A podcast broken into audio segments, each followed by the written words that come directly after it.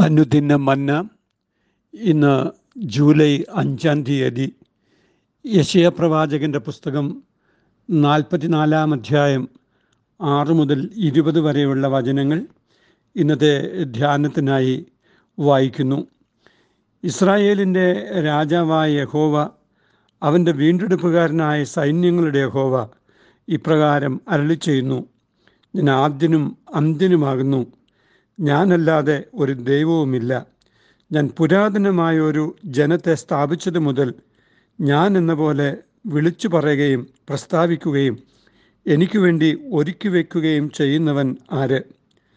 സംഭവിക്കുന്നതും സംഭവിപ്പാനുള്ളതും അവർ പ്രസ്താവിക്കട്ടെ. നിങ്ങൾ ഭയപ്പെടേണ്ട പേടിക്കുകയും വേണ്ട.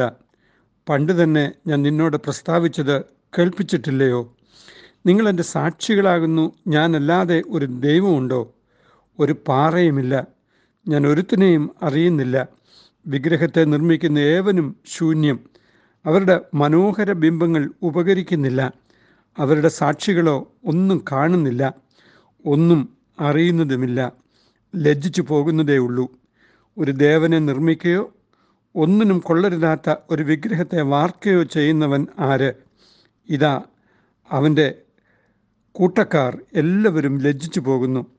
കൗശലപ്പണിക്കാരോ മനുഷ്യരത്രേ അവരെല്ലാവരും ഒന്നിച്ചു കൂടി നിൽക്കട്ടെ. അവരൊരുപോലെ വിറച്ച് ലജ്ജിച്ചു പോകും. അവൻ വെണ്ണീർ തിന്നുന്നു വഞ്ചിക്കപ്പെട്ട അവന്റെ ഹൃദയം അവനെ തെറ്റിച്ചു കളയുന്നു.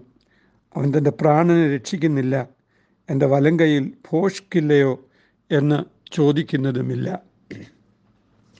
വിഗ്രഹാരാധനയുടെ മൗഢ്യം എന്നാണ്.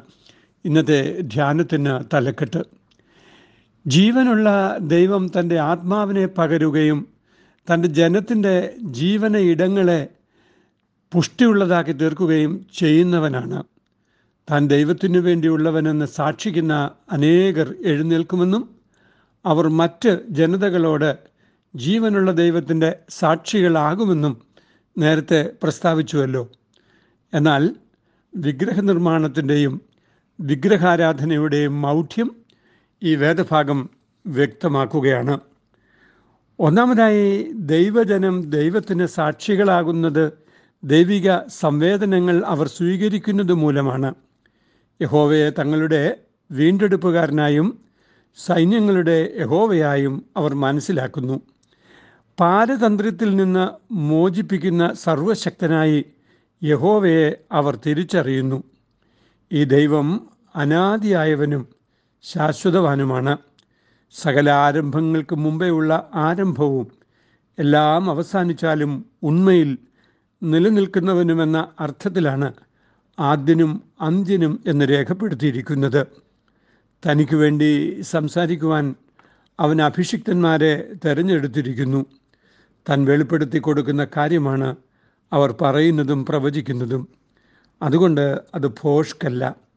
സംഭവിക്കുന്ന കാര്യങ്ങളെ വിശദീകരിക്കാനും സംഭവിക്കുവാനുള്ള കാര്യങ്ങളെ പ്രവചിക്കുവാനും അവർക്ക് സാധ്യമാകുന്നത് ത്രികാലജ്ഞാനിയായ സർവജ്ഞാനിയായ ദൈവത്തോടും ദൈവത്തിന്റെ ഹൃദയത്തോടും അവർ ചേർന്നിരിക്കുന്നത് കൊണ്ടാണ് ജീവനുള്ള ദൈവത്തെ ആരാധിക്കുന്ന സജീവതയുള്ളവർക്ക് മാത്രമേ അവിടുത്തെ സാക്ഷികളാകുവാൻ കഴിയുകയുള്ളൂ എന്ന് വചനം ഓർമ്മിപ്പിക്കുന്നു. രണ്ടാമതായി വിഗ്രഹ നിർമ്മാതാക്കളും വിഗ്രഹാരാധികളും തിരിച്ചറിവില്ലാത്തവരും ദൈവിക സംവേദനങ്ങൾ നഷ്ടപ്പെട്ടവരാണ്. അവർ ലജ്ജിച്ചു പോകേണ്ടി വരും. ദൈവത്തെ ഉണ്ടാക്കിയെടുക്കുവാൻ കഠിനാധ്വാനം ചെയ്യുന്ന കൊല്ലനും ആശാരിയുമെല്ലാം അവരുടെ പ്രയത്നത്തിൽ ക്ഷീണിച്ച് തളർന്നു പോവുകയാണ്. ക്ഷീണിച്ചു പോകാതെയും തളർന്നു പോകാതെയും പ്രവർത്തിക്കുന്നവൻ ദൈവം മാത്രമാണ് ജീവനുള്ള ദൈവത്തോടുള്ള നല്ല ബന്ധത്തിന് മാത്രമേ മനുഷ്യജീവിതങ്ങളെ തളർച്ചയിൽ നിന്ന് വിടുവിക്കുവാൻ കഴിയുകയുള്ളൂ.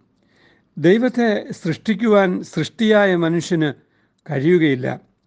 ദൈവത്തെ മെനഞ്ഞെടുക്കുവാൻ അവർ ഉപയോഗിക്കുന്ന സകലതും സത്യദൈവം സൃഷ്ടിച്ചതാണ് എന്ന് അവർ ഓർക്കുന്നില്ല.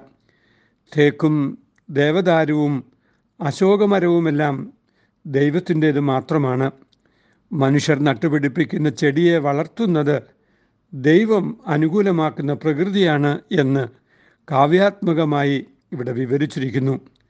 അവ മനുഷ്യർക്ക് ഉപകാരപ്രദമായി വരേണ്ടവയാണ്. തീ കായുന്നതിനും ഭക്ഷണം തയ്യാറാക്കുന്നതിനും ഭവന നിർമ്മാണത്തിനും ആ മരം ഉപയോഗിക്കാം. എന്നാൽ അതിന്റെ ഒരു അംശമെടുത്ത് ദൈവത്തെ ഉണ്ടാക്കുന്നത് എത്രയോ വലിയ മൗഢ്യമാണ്. അപ്പം ചുട്ടു തിന്നുമ്പോൾ വിശപ്പ് മാറുകയും തീ കായുമ്പോൾ കുളിര് മാറുകയും ചെയ്യും. എന്നാൽ അതിന്റെ ഒരു അംശം കൊണ്ട് ദൈവത്തെ മെനയുമ്പോൾ ആ വിഗ്രഹം കേൾക്കുകയോ കാണുകയോ മറുപടി നൽകുകയോ ചെയ്യുന്നില്ലാത്തതുകൊണ്ട് ആ ദൈവം ഒരിക്കലും ദൈവമല്ല. ആരാധകർക്ക് ഒരു പ്രകാരത്തിലും തൃപ്തി നൽകുന്നതുമല്ല. മൂന്നാമതായി കണ്ണും മൂക്കും വായും പ്രവർത്തനരഹിതമായ വിഗ്രഹങ്ങളെ ഉണ്ടാക്കുന്നവർ കണ്ണുണ്ടായിട്ടും കാണാത്തവരും ചെവി ഉണ്ടായിട്ടും കേൾക്കാത്തവരുമാണ്. അവരുടെ ഇന്ദ്രിയങ്ങൾ അടഞ്ഞിരിക്കുന്നു. അവരുടെ ഹൃദയം വഞ്ചിക്കപ്പെട്ടു പോവുകയാണ്. എബ്രായ മനഃശാസ്ത്രത്തിൽ സകല ചിന്തയുടെയും മനനങ്ങളുടെയും തീരുമാനങ്ങളുടെയും പ്രഭവസ്ഥാനം ഹൃദയമാണ്. ദൈവത്തിന്റെ സഹപ്രവർത്തകരും സഹസൃഷ്ടാക്കളുമാകേണ്ട മനുഷ്യരുടെ ഹൃദയം ഇരുണ്ടുപോകുന്നതിനാൽ അവരുടെ പ്രവൃത്തികളെല്ലാം വികലമായി തീരുകയാണ് ആത്മവിമർശനം നടത്താൻ അവർക്ക് മാനദണ്ഡങ്ങൾ ഒന്നുമില്ല. അവർക്ക് നിയമം അവർ മാത്രമാണ്. അതുകൊണ്ട് അവരുടെ പ്രാണൻ വീണ്ടെടുക്കപ്പെടുന്നില്ല. അക്ഷയനായ ദൈവത്തെ ക്ഷയമുള്ള മനുഷ്യരുടെയും മൃഗങ്ങളുടെയും ഇഴജന്തുക്കളുടെയും ഒക്കെ സാദൃശ്യത്തിലാക്കി ഭജിക്കാൻ ആഗ്രഹിക്കുന്നവരുടെ മനസ്സ് ഇരുണ്ടുപോവുകയാണ് ഉയർന്ന ധാർമ്മിക നിലവാരത്തിൽ നിന്നുകൊണ്ട് മനുഷ്യ മനസ്സുകളെ വെല്ലുവിളിക്കുവാൻ കഴിയുന്ന ദൈവത്തിനു മാത്രമേ ആത്മവിമർശനം നടത്തി നേരിന്റെ പാതയിൽ മുന്നേറാൻ മനുഷ്യരെ സഹായിക്കാൻ കഴിയുകയുള്ളൂ. രൂപങ്ങൾ ഉണ്ടാക്കിയില്ലെങ്കിൽ പോലും തങ്ങളുടെ ഇഷ്ടത്തിനനുസരിച്ച് മാത്രമുള്ള ദൈവത്തെ ആരാധിക്കുന്നവരും ദൈവിക സംവേദനങ്ങൾ ഒരിക്കലും സ്വീകരിക്കപ്പെടുകയില്ല. അവരും ധാർമ്മികമായി തകരുകയാണ്. ജീവനുള്ള അക്ഷയനായ ദൈവത്തെ ക്ഷയമുള്ള ഇഴജന്തുവിന്റെയും കന്നുകാലിയുടെയും മനുഷ്യരുടെയും ഒക്കെ രൂപസാദൃശ്യത്തിലാക്കിക്കളഞ്ഞതിനാൽ മനുഷ്യർ അപമാനരാഗങ്ങളിൽ ഏൽപ്പിക്കപ്പെട്ടുവെന്നും അതിന്റെ ഫലമായി അവർ ആത്യന്തികമായി തകരുന്നു എന്നും റോമാലേഖനം ഒന്നാം അധ്യായത്തിൽ അപ്പസ്തുലനായ പൗലോസ് പ്രസ്താവിക്കുന്നത് ഈ വചനത്തോട് ചേർത്ത് വച്ച് നമുക്ക് ധ്യാനിക്കാവുന്നതാണ്.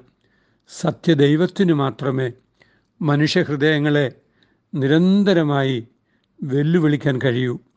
നമ്മുടെ ആരാധനകൾ സത്യദൈവത്തോടായിരിക്കട്ടെ. നമ്മുടെ ചിന്തകൾ ദൈവബന്ധത്തിൽ രൂപപ്പെടുവാനും നമ്മുടെ ചെയ്തികൾ അതിനനുസരണമായി ക്രമീകരിക്കപ്പെടുവാനും അങ്ങനെ ദൈവത്തിന് പ്രസാദകരമായി ജീവിപ്പാനും നമ്മുടെ സത്യാരാധനകൾ നമുക്ക് സഹായമാകട്ടെ. എന്നും നല്ലവൻ യേശുവെന്നും നല്ലവൻ ഇന്നലെയും ഇന്നും എന്നും അന്യനല്ലവൻ. ഇന്നലെയും ഇന്നും എന്നും അന്യനല്ലവൻ. ഉലകവേയിൽ കൊണ്ടു ഞാൻ വാടി വീഴാതോടുവാൻ തണലേനിക്കു നൽകിയിടുവാൻ വലഭാഗത്തായുണ്ടു താൻ. എന്നും നല്ലവൻ യേശു എന്നും നല്ലവൻ ഇന്നലെയും ഇന്നും എന്നും അന്യനല്ലവൻ. ദൈവമായ കർത്താവെ ഞങ്ങളുടെ മനസാക്ഷികളോട് നിരന്തരം സംവേദിക്കുന്ന ജീവനുള്ള ദൈവത്തെ മാത്രം ആരാധിക്കുവാൻ ഞങ്ങളെ സഹായിക്കണമേ. ഞങ്ങളുടെ ഇംഗിതങ്ങൾക്കനുസരണമായി ഞങ്ങൾ രൂപപ്പെടുത്തുന്ന ദൈവമല്ല. എല്ലാറ്റിലും ഉപരിയായി ഞങ്ങളോട് സംവേദിക്കുന്ന ദൈവത്തെ ഞങ്ങളുടെ ജീവിതയാത്രയിൽ കണ്ടെത്തി അവനെ മാത്രം ആരാധിക്കുവാൻ ഞങ്ങൾക്ക് കൃപ നൽകണമേ. അമേൻ ഇത് കുവൈറ്റ് സിറ്റി മാർത്തോമ ഇടവകയിൽ നിന്ന് എ ടി സക്രിയ അച്ഛൻ ദൈവം നമ്മെ അനുഗ്രഹിക്കട്ടെ അമേൻ